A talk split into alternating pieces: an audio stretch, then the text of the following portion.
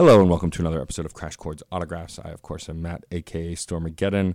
And this week, real quick, before we get into the episode, I, of course, want to thank my patrons Rob, Robert, Case, and MJ for supporting me over at patreon.com slash Stormageddon. If you like a shout out, you can just uh, support me at the $5 level, and you too will get a shout out right here on this show. Um, but, of course, I welcome support at any level, or even if you can't, uh, uh, pony up the dollars. Um, I totally understand, and a share or a review, a like, a subscribe, all that stuff is super helpful. Recommending to a friend. Um, really quick, also my sponsor for this episode is Bean Quest Coffee, made by two brothers who love video games and coffee. You can go to bean-questcoffee.com and use the discount code DJ underscore coffee. You get five percent off your order. Um, I highly recommend it. Their coffee is amazing. Um, let's chat about this week's guest, which is the incredible Super Smack. He is a badass nerdcore rapper. His newest EP, Neon Red, uh, came out very recently, and we had a chat about that. Um, his introduction to nerdcore, his love of video games from when he was a kid, his particular affinity for Nintendo as he wears a Nintendo Switch jacket, um, and much more. I had a blast chatting with Super Smack. Um, I really dig his stuff, and I'm glad that I was able to get him on the show. So, without further ado, here is me and the incredible Super Smack.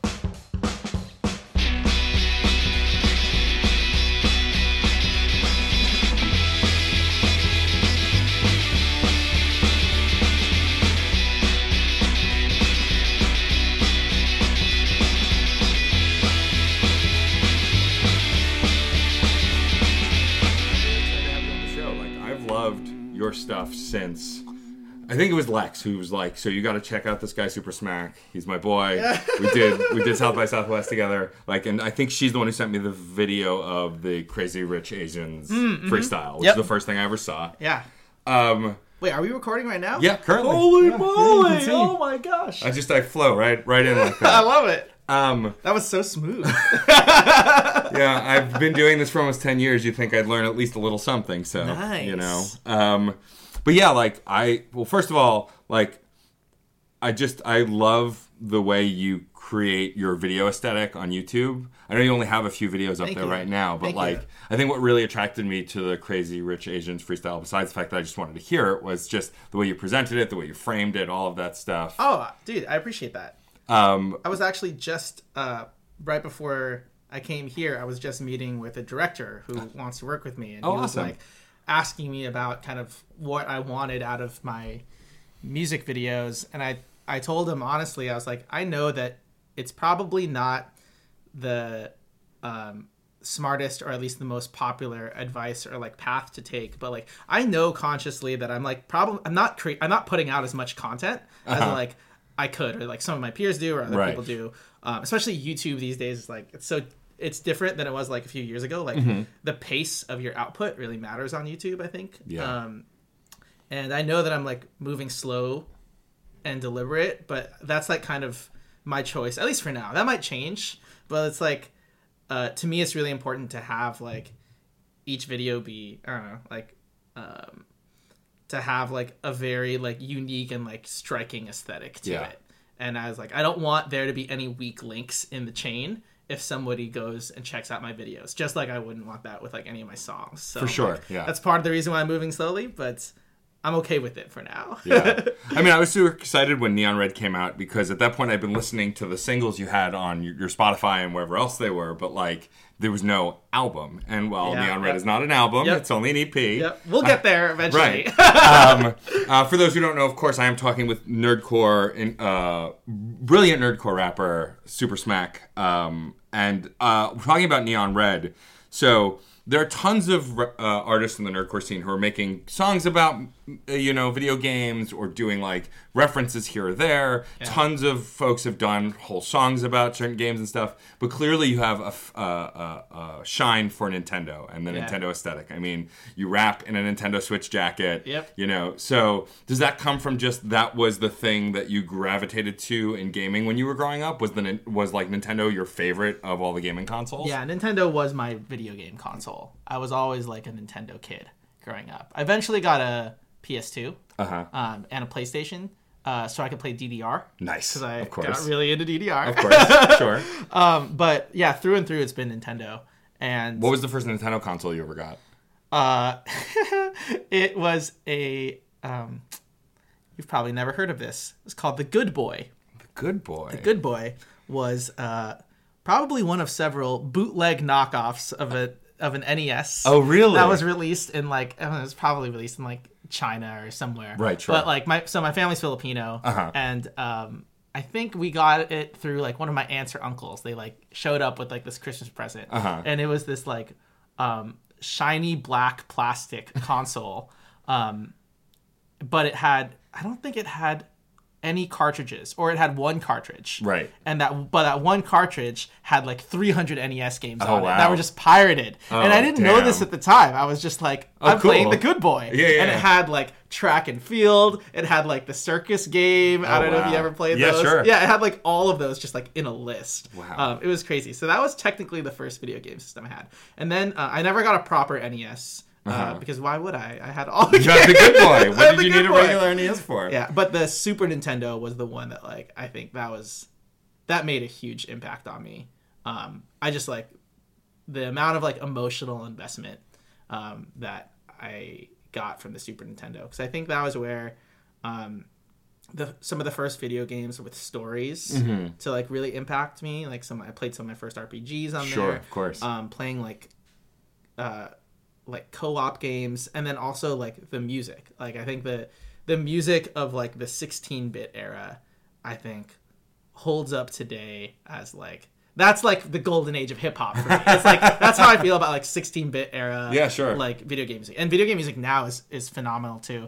Um but like i would always keep going back and like revisiting that music. So i think there's Totally. there's like a lot of reasons why um that like nintendo made an impact on me but that's that's a big one I mean, with the Super Nintendo especially, so like it's funny. So I have a Nintendo Switch. I assume you have one as well. Yep, yep, yep. Um, it's in my backpack. Uh, yeah. so, oh yeah, I carry mine. I'll show you later. I have a Nintendo Switch backpack that holds the the system, the dock, controllers, and it can fit my laptop. I like that. I like that. It's, I it's like good. that a lot. Um, but when they released the Nintendo Online, where you could play NES games, I was like, oh, this is cool. This is kitschy. Like I remember loving my NES, but what I had forgotten was once they released the SNES Online and all of those games that are on it, like those are the games that first started to make a real impact on me. Mm-hmm. Like I've been Twitch streaming recently, and I've been uh, streaming Super Metroid. Yeah. and like I I had been just playing a little bit of each Super Nintendo game on each stream, but with that one, like I got so invested that now I'm playing it as a series, trying to finish it. Nice. And like every time I boot it up, like some of the tunes that I remember, I'm humming along to, like especially like when you get an item or whatever.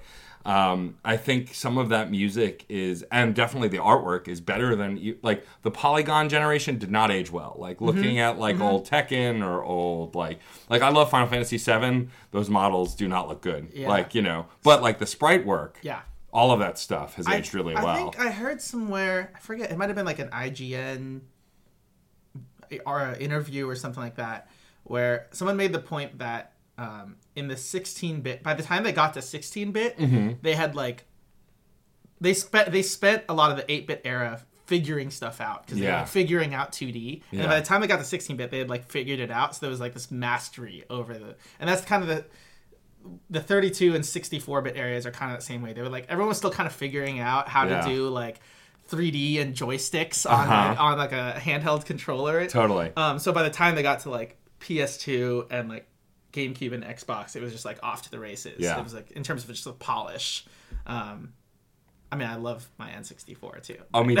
Like, best lot- party system, still Oh, best party down. system ever. Yeah. yeah. It's the only system I that and the GameCube were the only systems I ever owned four controllers for. Yeah. Since and after I've never owned uh, the Xbox 360. I might have accumulated them over time. Yeah. But like with the N64, when I first got it, I only had one controller, and then as soon as I could afford three more controllers, I bought them. Or like my friends would bring controllers over. Like some of my favorite party games were Yeah. on the N64. Yeah. Um, but let's redirect back to Neon Red, which is your new newest EP, Sure. Which is full of Nintendo stuff in Yep. it. Either the beats are Nintendo related, the lyrics are Nintendo related, sometimes both. And I want to talk about. It's hard to pick a favorite track, but one of my favorite um, conceits on that record is "Funky" because Hey! a I love Donkey Kong Country, like everyone else who grew Yep, up yep. in that generation. But my favorite thing about that song is not only are you and the other rappers playing the different characters Uh-huh. from the series, but the way you masterfully mix in the um, the Kremling like Yes! sound into the beat. Like the first time I heard it, I just audibly went, "No, Yeah. he didn't just do that." Like, was was that kind of a thing? So, and clearly, it's it's influenced by the music of Donkey Kong Country. Yeah. Um, was that song from the get always like, I need something from Donkey Kong Country, and I'm gonna write this song that's about Donkey Kong Country? Yeah. So that's a good question. Um, so I think it all started with the. It started with the EP.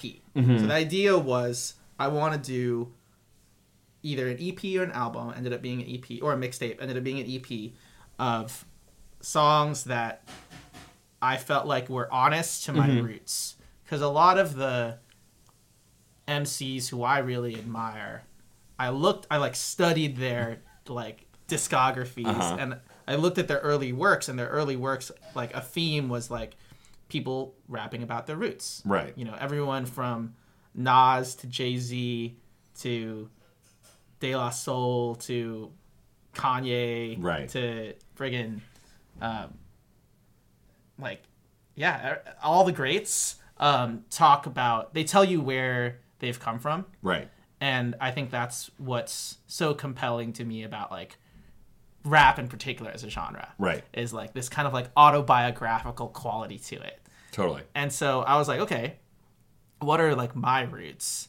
And I could rap about like the neighborhoods I grew up in, but the neighborhoods I grew up in weren't, uh, to me at least, they weren't like super interesting or at least enough to like inspire like a lot Right. of music. I might end up writing about like Gilbert, Arizona one day, but Oh, you're from Gilbert, Arizona. I was born in Gilbert, Arizona, uh, and then I really grew up. I, I lived there till I was 10, and then from 10 to 18, and then I left for high school, I lived in Southern California. Oh wow. Yeah, but I was out in the suburbs. My spouse is from Scottsdale, Arizona. Oh wow! So yeah, there's so a lot of random well. Arizona connections. Yeah, yeah, yeah. I love it. Um, so that's where I was like, what else can I pull from? And I realized it was like where I really feel like I spent a lot of time hanging out as a kid was in these like imagined worlds Sure, that were created in the video games. So that was that. And then I just started to research. I was like, I was just looking up video game tunes. Like, Right. what video game tunes could I rock with? And uh, I found a couple of really good remixes, and then I found some songs that I was like, I definitely want to remix this song. I'll work with the producer. And then one song that I found that just in its raw form, I was like, I could rap over this was Funky Kong. From, Right. This was Funky Kong's from Donkey Kong Country 2 Okay. which yeah, is sure. hilarious because as a level you spend maybe like 1% of 0.1% of your time of the game in Funky that, Kong's yeah. level because it's like it's his like it's Funky's flight so it's yeah. like he uses yeah, his blades you around. Yeah, yeah, yeah. I totally remember but that. that song still stuck out to Yeah. me and um David Wise David Wise is the composer Correct. Yeah. friggin' brilliant I love him and Grant Kirkhope. Pretty Yeah. much anything that they work on. I mean, I followed their legacy through like even the newer Donkey Kong Country games, through like Yooka-Laylee Yeah. and like all of that. Like it wasn't until I was an adult that I started to nerd out about composers Yeah. of video games. Like when I learned about that the composer of Final Fantasy also had a heavy metal band and Yeah. played heavy metal versions of those songs. I Yeah, was like, what?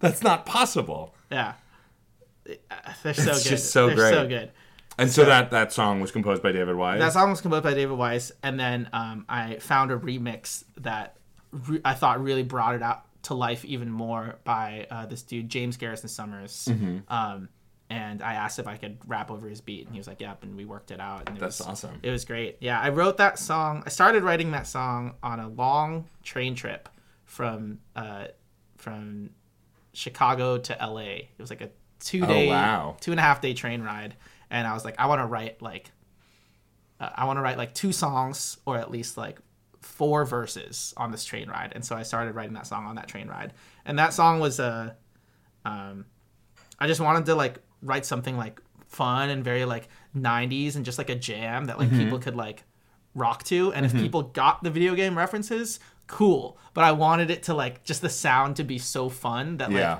i do that song now i use that song as an opener sometimes or as just like my second song in Mm-hmm. like live sets because it's so it from what i've seen it's just so effective at Yeah, like it just getting people, people to move it pulls yeah. people in Um, and that's like you know shout outs to the composer and that um, and the remix artist.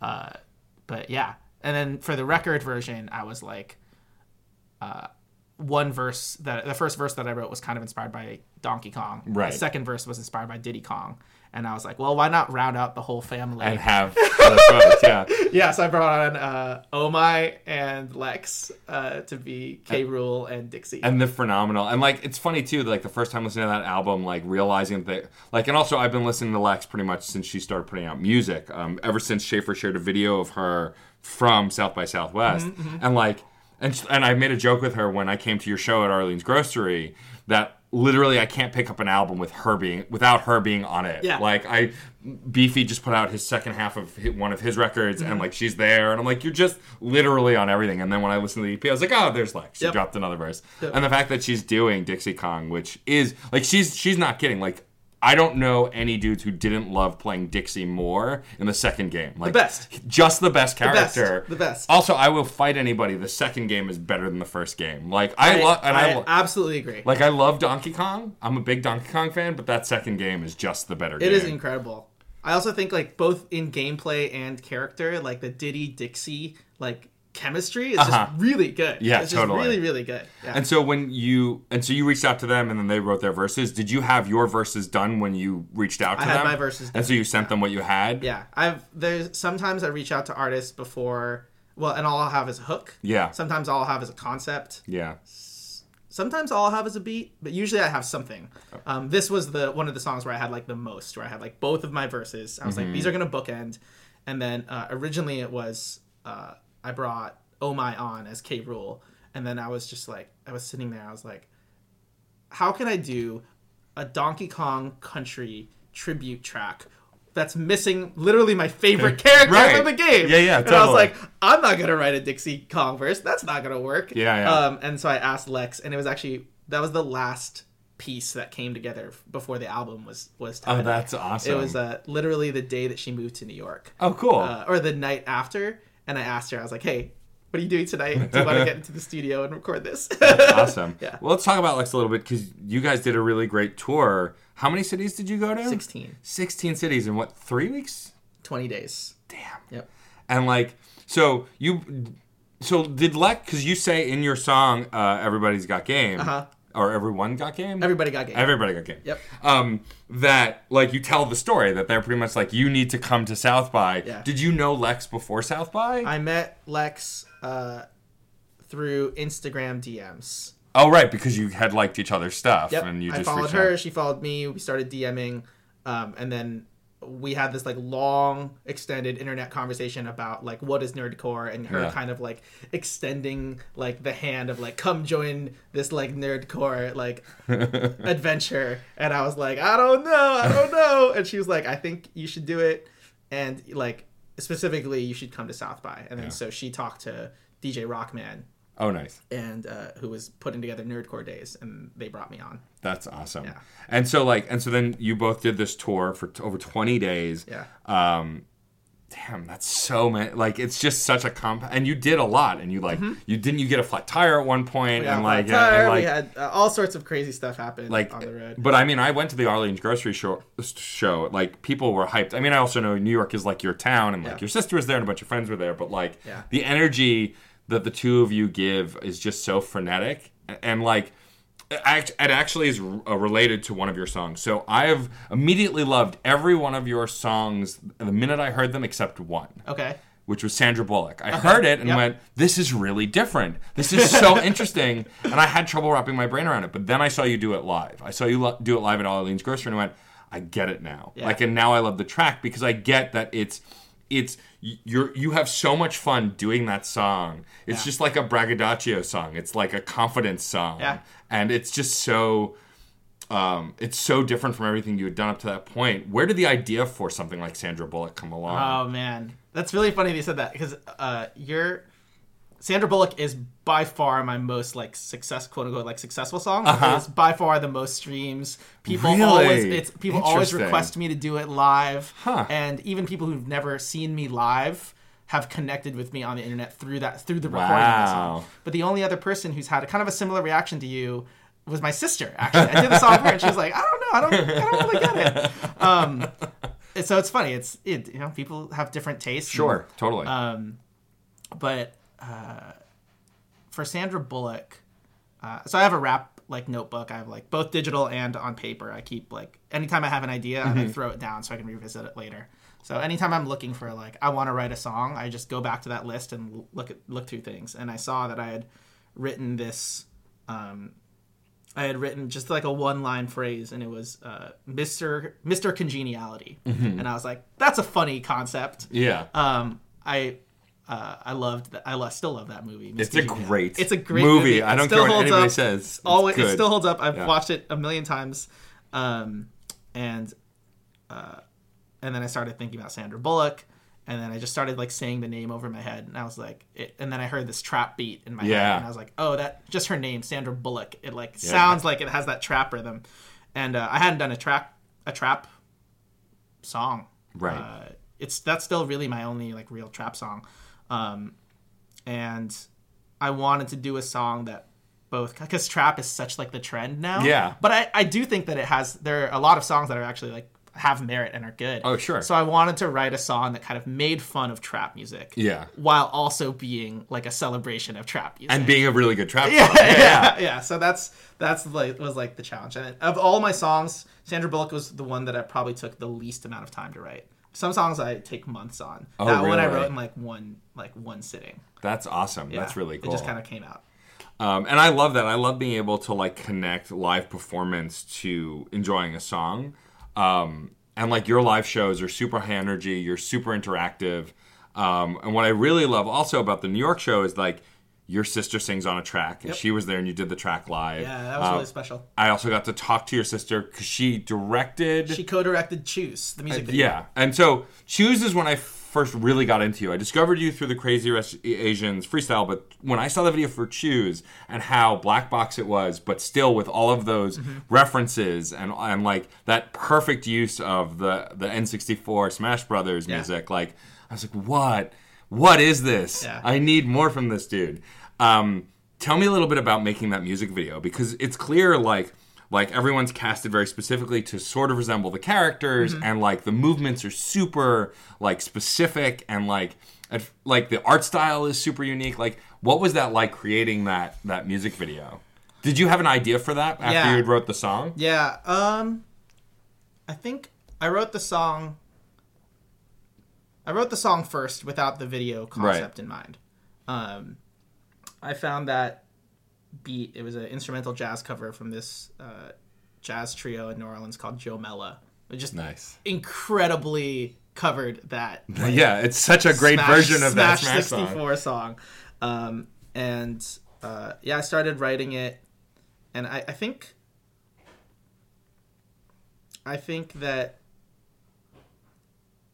as I started, let me back up. Up until that point, pretty much all of the work that I had done was like narrative or theatrical in Mm-hmm. some form because my background is was in musical theater. That was Sure. one of the things. That and like hip hop dance were like the two things that kind of led me into rapping. Weirdly enough, but um, a lot of my work was like talking about some work of fiction, so like Crazy Rich Asians or Right. Star Wars, or I was like rapping as a character or something like that. What I really wanted to do with Super like and why I kind of like started Super Smack was I wanted to finally like rap as myself. right And so I was like, well, if I'm rapping as myself, I need to start by telling people like who I am. So I need I was like, I need a self introduction song. And I need to tell people this path this path that I took to get here. And um I thought like what better kind of like metaphor for that than like choosing your character. yeah it's such a brilliant yeah. brilliant idea for Yeah. a song And that's like what I kind of was aiming to do with that and a lot of the other songs on Neon Red is like not to just rap about the video game, but to Mm-hmm. like I'm literally telling you something that's very like that's deeply personal and kind of hard for me to say in any other way. And the only way I know how to ex- the best way I know how to express it is Yeah. through a video game metaphor. sure absolutely yeah So that was that was that. And then the video um uh there were a couple inspirations for that video.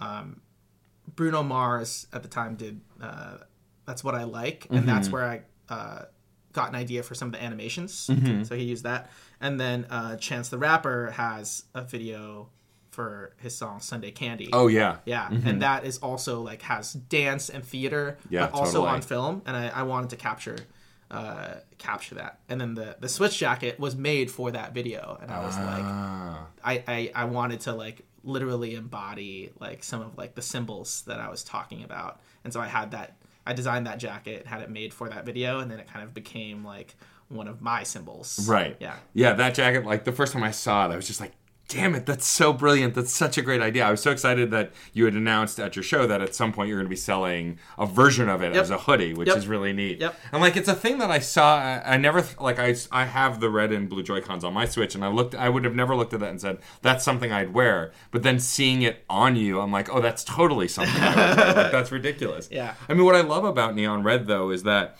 like a few of the songs are very overtly, obviously about a certain game, like you do, you know, um, the Pokemon Battle song as well. With, are you the voice of Squirtle on that? Mm-hmm. That's track? me, yeah. That's just so great. like to talk to yourself as Squirtle is so great. I love it. But like, and so like that and Funky are both very clearly about those video games. But then you have other tracks that are not Mm-hmm. like like the, final track on that EP. The moment I heard that we.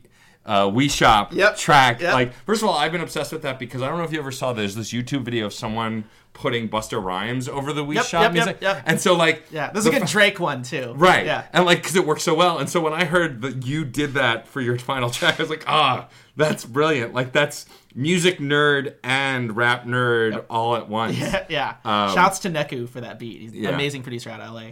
And it was one of those things that, like, I was shaking all of my friends after I heard it. I was like, you have to hear this song. It's such a brilliant use of this beat.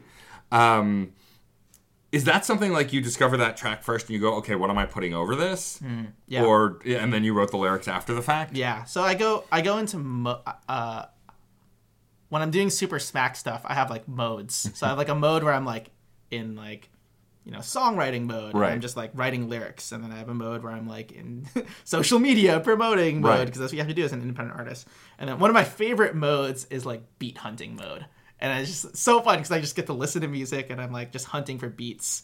Um, and so I was I was beat hunting, and I had like uh, I love the Wii Shop one, so I Yeah. I kind of narrowed it down. It was like a, a beauty pageant or something or a game show. I narrowed it down to these like four like uh, Wii Shop remixes, and that was the one that I'm like most connected with. And I reached out to the the artist Neku, and um, he let me use it. And Yeah. we've actually become like friends since then. So Oh, that's pretty awesome. cool. Well, what I love about Neon Red also is the the rappers that I tend to identify with the most are ones that like pour their heart on their sleeve. It's why I've liked Schaffer so much. I like Dr. Awkward. I like you know, and and even you know the rappers back in the day like. I think a lot of the reasons that people connected with Biggie and Tupac and like Snoop is because they were more or less rapping about their lives, the good and bad, but they were open and honest about Yeah. what they were talking about.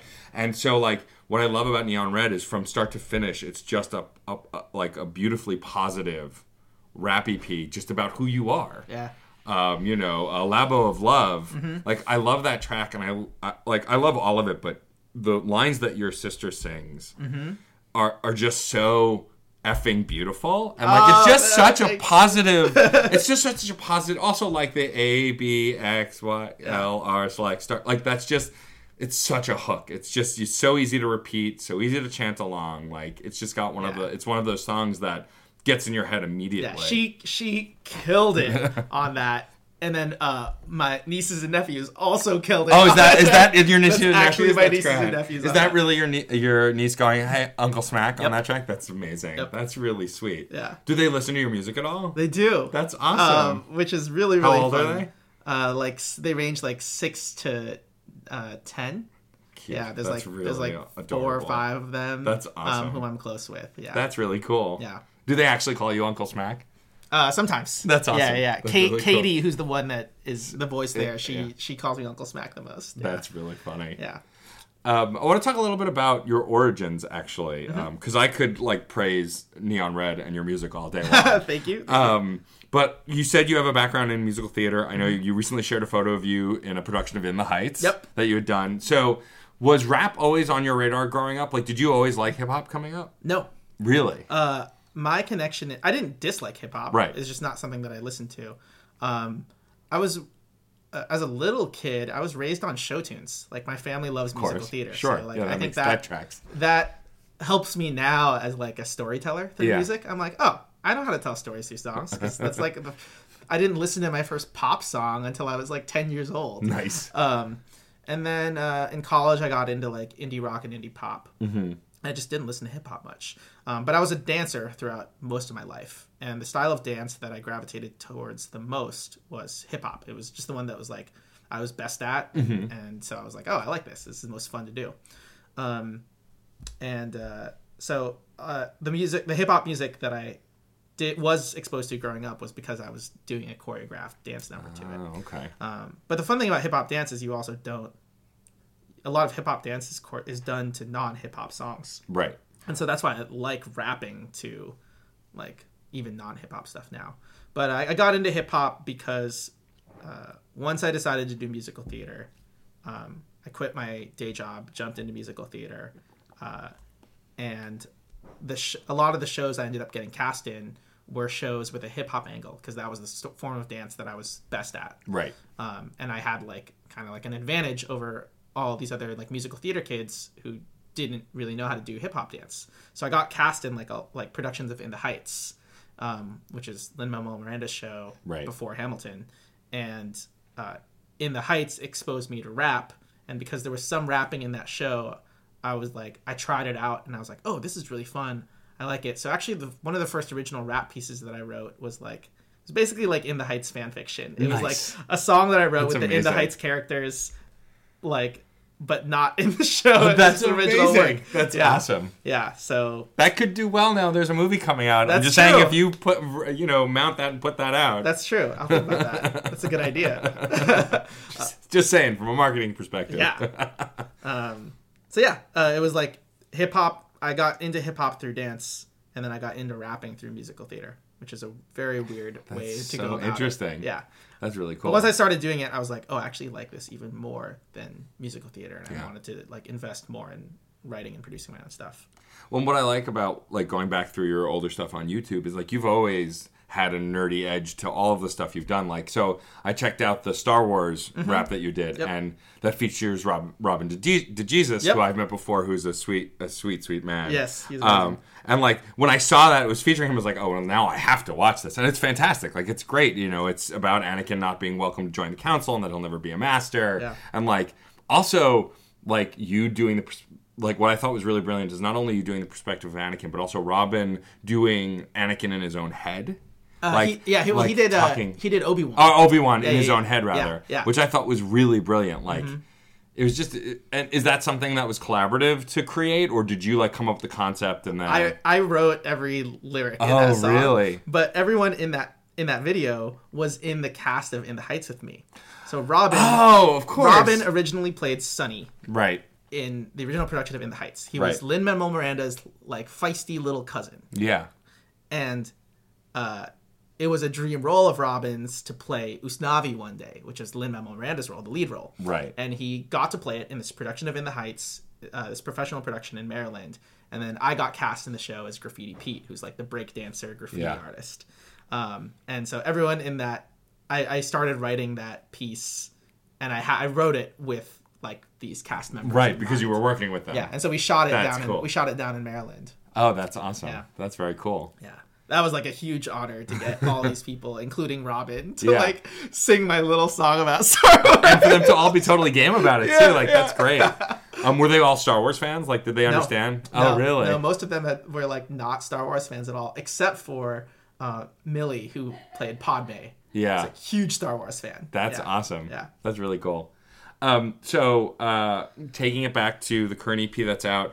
It's called Neon Red. Your jacket is both neon red and neon blue. Mm-hmm. Yep. I have to assume that there's a neon blue coming. Ooh, ooh, you you asked. I did. um, is there another EP in the works? Are you planning on pa- pairing it with a with a blue EP? There is, there is. Uh, I think this is maybe my first official public announcement of Oh, this. awesome. So here we go. All yeah, right. you got the scoop. Uh, excellent. Um, I've been telling, I've been like telling people in conversation, but uh, yes, there will be a sequel to Neon Red um, called Neon Blue, and uh, I'm really excited for it because um, I like the concept of like duality, Uh huh. and so I want to go in like a pretty different direction with Neon Blue.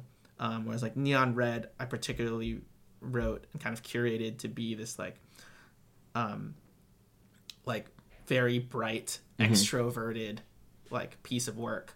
Um, neon blue is going to be like a little more introverted, a lot more introverted, a lot more somber.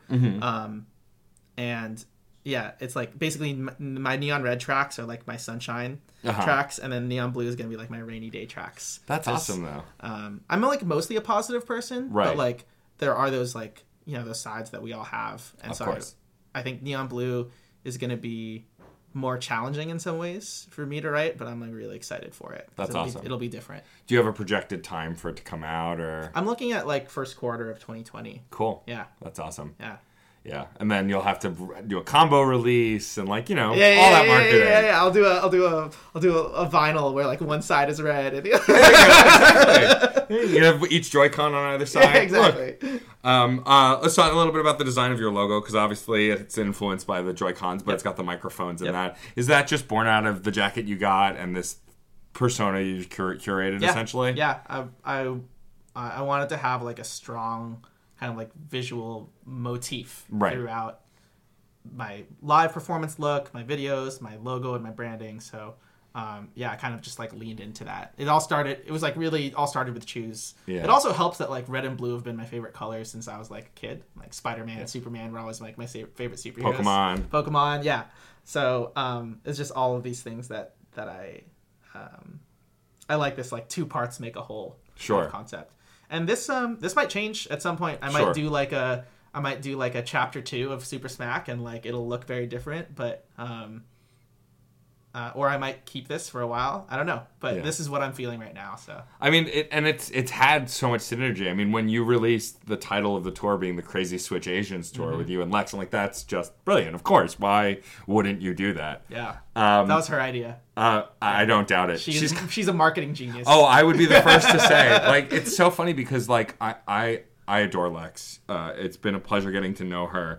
Um, when we, we first interacted online, like I just had liked a bunch of her stuff, and so she reached out. She's like, I, I think I had mentioned that I do a podcast, and then she was immediately game. She's like, she didn't even ask any questions really. She's like, sure, when we can do it, I'll be in New York at this time. I'll be here for this period of time because I think when she was on the show, it was before she had moved. She had just come in, I think, to do. Um, um, a show and like was just like super game and like shared everything once it came out and like retweeted it and reposted it like she is she knows exactly what she wants from this this industry and there is not there i think there's no better person you could have paired with for a tour yeah, yeah. It was because she totally knows what it she's was a doing really really special experience. um, did you learn anything while you were on tour about yourself or about playing live Uh, yeah, I learned. Uh, I think like a couple of the biggest things I learned. First was just like my live performing skills. I feel like I leveled up so much. Like, Uh-huh. Every it was really fun uh, to change up things in my set. Every like I didn't. I don't want to ever give the same show twice. right So I'd always like tweak something, even if it's something as small as like how I introduce a song or how I frame something, or like, you know, the phys- how I physicalize this verse on one night versus another night. Um, so that was really fun, and it, it just like, I felt like, I just got like, all these reps, and I got to like train myself as just this like Yeah. wa- performing warrior, and uh, I feel like just a lot more comfortable. I was always like a, like pretty comfortable as a performer before, but I have like um, I just feel like I, I accessed like another level, and so I don't know. I think all artists like are constantly on this quest of like just getting better. Um, that's how that's what I'm like aiming for. So that was one thing, and then the other was like just connecting with fans. Um, historically, most of my writing has been pretty like I just write purely for myself and I share it and I hope people will like it. Right. And I still am going to continue doing that. But um, now I feel like there's people who are like really connected to my music in totally all these different cities and and like I have like my nieces and nephews like asking me when my next Super Smack song is gonna come out, and I feel like I have this like weird like responsibility now.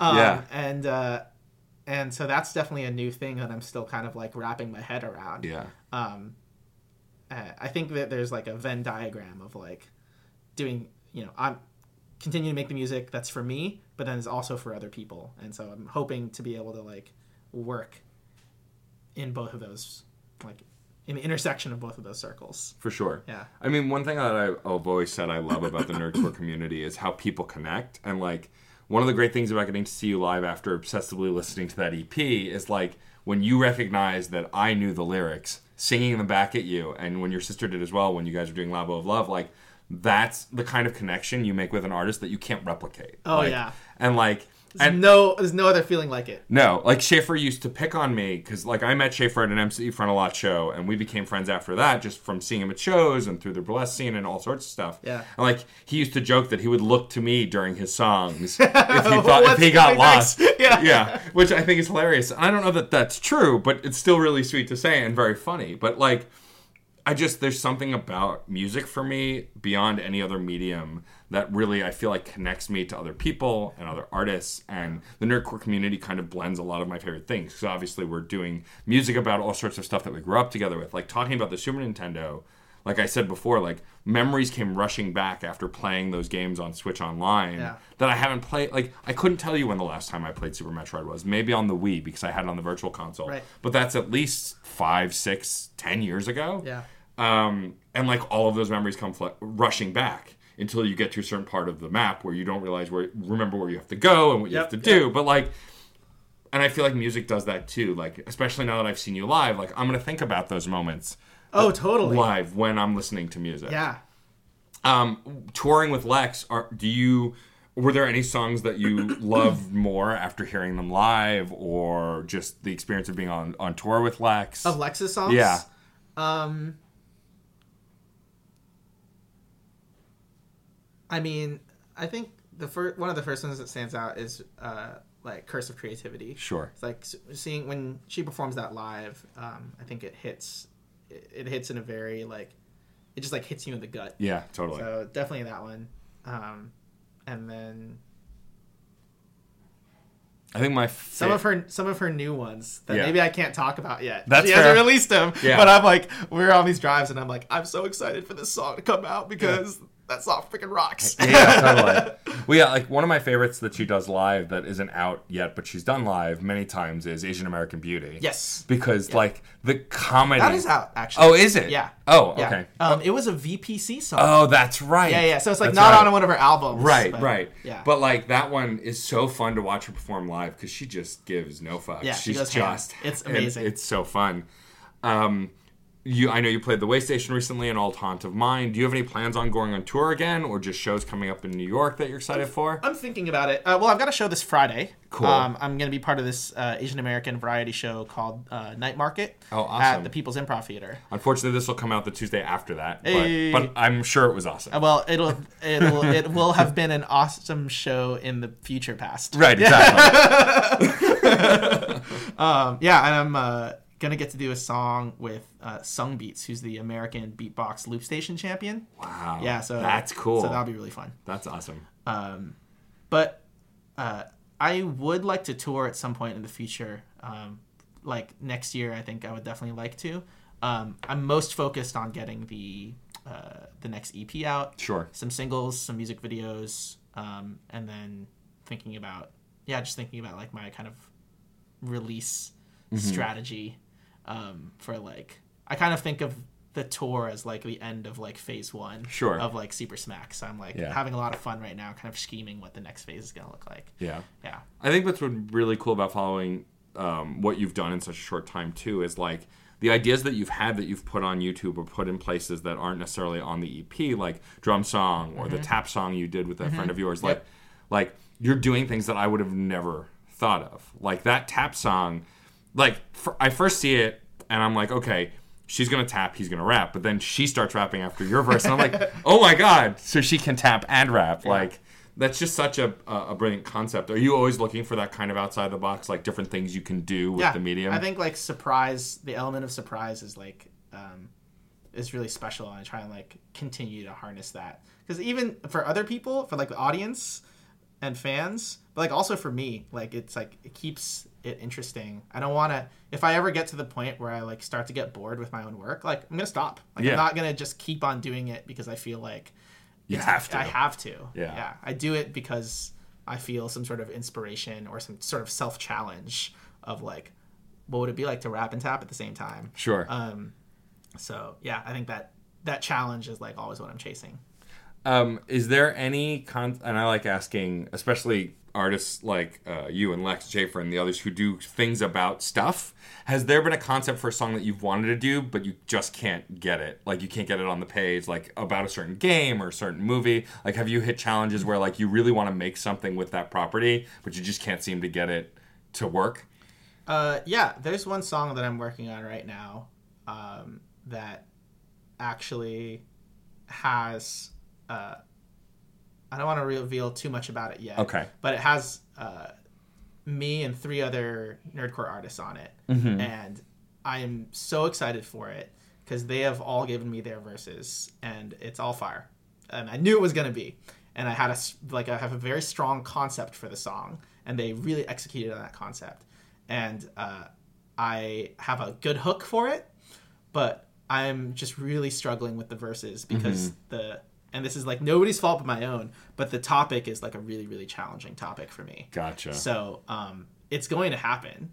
And I'm saying it on this show now. So, So, like, it's going to it the happen. world. Yeah, yeah. it- It'll be official. Yeah, this is like the challenge, right? but I've, I've like, God, I don't, I don't think I've ever had a harder time writing, writing a verse. Interesting. Um, because the subject matter is hard. sure. Yeah, but I'm excited for it because it's like, yeah, But that's great though that you're viewing it as a challenge, not like a uh, like a stopping point. Like yeah, and I think that's really great.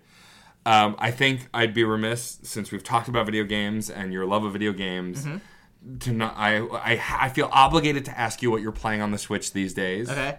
Uh, just because I feel like the world wants to know. sure. Um, so I'm always playing a lot of Smash. I mean, how can you not? Yep, I'm always playing a lot of Smash. I'm like Do you have a favorite main right now? Mario.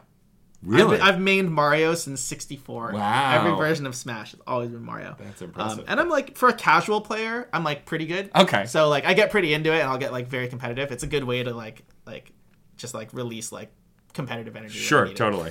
Um, and then uh, I'm slowly making my way through Xenoblade Chronicles, Nice. uh, Xenoblade Chronicles 2. Right. Um, I'm just taking my time with with it because it's like a hundred hour JRPG. it's ridiculous. Yeah, how long that game is. and then one that I'm playing because like uh, my sister and I grew up playing video games, and Mm-hmm. when I got back into video games with the Switch, I got her back into it too. Nice. We're playing this amazing indie game called Aegis Defenders. Oh yes, I've heard of Aegis It is Defenders. incredible. Yeah, yeah. It's, a- it's a platforming, uh, it's a platforming tower defense hybrid. Yeah. With beautiful like retro 16-bit artwork, and the music is great, and it's the gameplay's tight, and it's great. I I've always loved co-op games growing yeah, up. Same. Um, and uh, so those are those are probably my big ones right now. Yeah, I find with the Switch, my favorite thing about it is like I can dock it, but most of the time I'll just lay down on my couch and just hold it in Oh, handheld okay, mode cool. and play it. Just something about having the system like in my hands is really neat. Yeah. Uh, I've mostly been playing a lot of indie games. I just finished A Hat in Time, Oh, I've heard. I've heard that's which is like it's like Mario 64 all over again, but it's really cute and you know um, the story is just wacky. Um, you're collecting time like little hourglasses instead of How are the controls? So tight, Oh, and I was so great. and That's I so was important. Well, like it's why I didn't love Yooka-Laylee the first one. I'm, I'm excited for Impossible Lair, but the first Yooka-Laylee, the controls were just floaty enough that like it was fun, but it felt off. Mm-hmm. Yeah. Um, but no, Hat in Time is super tight. There's some platforming stuff that made me want to throw my Switch, but not a lot of that. Okay. Okay. Um, but I had been waiting for that because they announced it was going to come to Switch when it came out on PC, and I was like, oh, if it's going to be portable, I gotta wait. And so I waited, and it finally came out recently. Um, before that, the last big game I played was Fire Emblem Three Houses, Ah. which was phenomenal. But like, it took me so long to just get through one of the story paths. Like, there's still two others, and I haven't gone back to it. I just, I prefer. I don't know about you, but as an adult gamer, things that can be bite sized are so much more important. One million percent. Uh, like, million percent. like looking at a game now on the PS4, and I love my PS4, but looking at a game that like says it's 150 hours, I just look at that and go, ugh. Yeah. Like, how am I gonna play that? When am I gonna have time to play that? Yeah, I think what I've realized is it's is yeah. So as a kid, I would love like long RPGs. you just right? play it all the time. Yeah, and now I think it's it's both a time thing, but it's also like the kind of um, the type of like brainwaves that Mm-hmm. you're using when playing a game. Like, I have to use so much of my brain, my like decision making and my planning and my creativity in like for music stuff. yeah, Um, that often when I'm like, oh, I want to play a video game, I just play Smash because it's you can it- kind of turn your brain off a little can bit. I can just or I can just use a different part where I'm just like Right. reacting and it's like instinct and like skill Mm-hmm. rather than like um like exploring and creating something, which I love. But that's just kind of like how I the balance that I need right now. Yeah, totally. I mean, it's why I fell in love with Untitled Goose Game, which Ah. like I was excited about anyway because it just looks so ridiculous. I need to get that. It's so fun, but like my favorite thing about it is it's about three hours long, and it's like it's puzzle solving, but it's these small bite-sized moments, and it's a it's a stealth game where you're not punished for screwing up. You just get shooed away, and you have to figure out another approach. my favorite thing about it is my spouse plays some video games, but she's not really into games. Yeah. But when I was playing that on the TV, she just sat. She knew about the game. I had shown her the trailer. She sat down next to me. She's like, "Why don't you try that?" and gave me a suggestion. And the next thing I know, it's been hours. I'm like, she's oh. telling me, "Oh, we should go there. Or go try that. that. It's just it's it, it, it's really. I really. really like watching people play video games too. oh, me too. It's why. Um, I'll have to once we're done on the pod. I have to recommend you my other one of my other podcasts. I do. I do a gaming podcast with a friend friend of mine. Oh, hell yeah. And we recently did an episode about streamer culture exists because of people like us who grew up loving watching other people play video games. Yeah. Like, and the reason I like Twitch streaming myself is because gaming is a communal experience. Like when I sit on the couch by myself playing a game. Mm-hmm.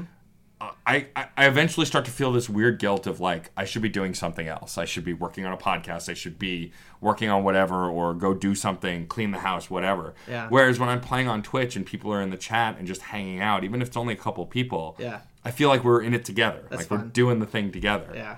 Um, and I feel the same way. Like I grew up watching. The reason I love RPGs is because I watched my friend play like the first half of Final Fantasy VII, Mm-hmm. and then I eventually got a PlayStation, PlayStation and went, I got to get that game. That game was awesome. Or Resident Evil 2. Like I'm a coward. I can't play horror games, but watching it, playing that, watching my best friend Matt play that game. And like the two of us, the first time Mr. X burst through the ro- wall, and we both like jump, and he throws the controller. Like you're in it together, so Yeah. you're scared together. I love that. Yeah, it's it's my favorite thing about gaming and why I love a lot of nerd rap or just rap in general that has gaming references. I feel like it's part of the community. Mm-hmm. Like there's there's an understanding amongst people who play games. Yeah. And like I'm one of those people like I don't give a shit whether you're a hardcore gamer, casual gamer, you just play mobile games. Like it's all gaming. Yeah. And I, I even say like if you just watch people play games on Twitch, you like video games. Yeah. Like you don't have to be have the controller. Yeah, I think we're in a really, I think like that 16-bit era was amazing, but I think the current era of video games, Yeah. we're we're like, I feel very lucky to be at a point in my life where I can play video games at a time when so many like beautiful games are coming out. Yeah. yeah, And like I love that a lot of games have gone back on the the 16-bit or an, or a version of the 16-bit era Yeah. graphics. You know, Mm-hmm. like the reason I loved Shovel Knight so much is because it looks like a Super Nintendo game, but a Super Nintendo could never run that game. Yeah. Like it's too. yeah. There's That's how I too feel much about in it. Celeste. Yes, Yeah. Celeste is gorgeous. It's just like the art styles like that. It's what led me to Goose Game, like that kind of fuzzy, like soft. Yeah. Like, and it's just it's brilliant how we've kind of come around where like now that we've achieved like the most realistic graphics we could, like we could probably get a little more realistic, but we've kind of hit the peak of graphics. Yeah. That now people are like going backwards, going, okay, well now how can I be creative Yeah. with the stuff that I'm using to make these games? Yeah. That's I- why I liked Nintendo, I think, a lot growing up. Is I yeah, even still now today, there's a couple games that I've played with like hyper realistic graphics, but I it just wasn't really the taste for me. And that's why I like I kind of embrace this like Switch thing with Super Smack is like Yeah. that's kind of what I want to do with my music. I want to be like I want my music to feel um like colorful and imaginative and like kind of like it's coming from another world. Like I'm not aiming to like be like you know a really really close replica of anything Right. and so that's kind of what um, i'm like happy to like kind of like you know tie my flag to nintendo's is because i feel like nintendo's always been a home Yeah. for like um yeah artwork that was like a little bit like kind of odder Yeah. um but like still very colorful I mean, think about like the Paper Mario series. Like Yeah. that's a game that like like could have never existed if they were going for the best graphics. Mm-hmm. Um, yeah, no, I totally agree, and I think that shows for sure in your performance and your positivity. Like it totally reads. Oh, thank you. And what I hope for you is that you get a little bit of what like people like Mega Ran get. Like I hope someday Nintendo's like you're the man. Like Dude, I partner. love that. Like I, oh, I, I'm putting it out in the world. I'm, it, I'll, I'll never say never because even though Nintendo's historically taken a very hard line, they've like Yeah. chill, they've like chilled out like a little more over the last couple years. So Yep. they have like there's just new there's like fresh faces in like the leadership and Sure. these things take like culture shifts take a long time. Uh, but yeah, it could happen one day. Yeah, Who I mean, knows? a, a Nintendo sponsored Super Smash track. Like, why not, right? Um, the last thing I'll ask before we start to wrap up is I always like to ask artists how like what they've learned and how you, what information you could share to an up and coming artist, like something that you've learned that you wish you knew when you were starting out that might help someone who's trying to figure out how to get into music or art or whatever else. Yeah. Um, so one of the things, and it's really funny because I, I say this at the beginning of Sandra Bullock as like Uh-huh. a half joke, but it's actually really good advice. Is um, if you're ever stuck on like song, or if I'm ever stuck on songwriting, I think about like what's like a secret that I could share. What's something that I literally maybe like could not tell somebody in conversation that like that might actually work if I say it in a song. Um, and I think that's that's that kind of technique or that trick has been helpful to me a couple times. It's it's worked its way into like quite a few of my songs, um, and it's a lot of the music that I really like um, will share something really like personal. Um, so it doesn't need to be like a deep dark secret. Sure, Um, it could, sure. um, but it could also just be something that you've you've never thought to say.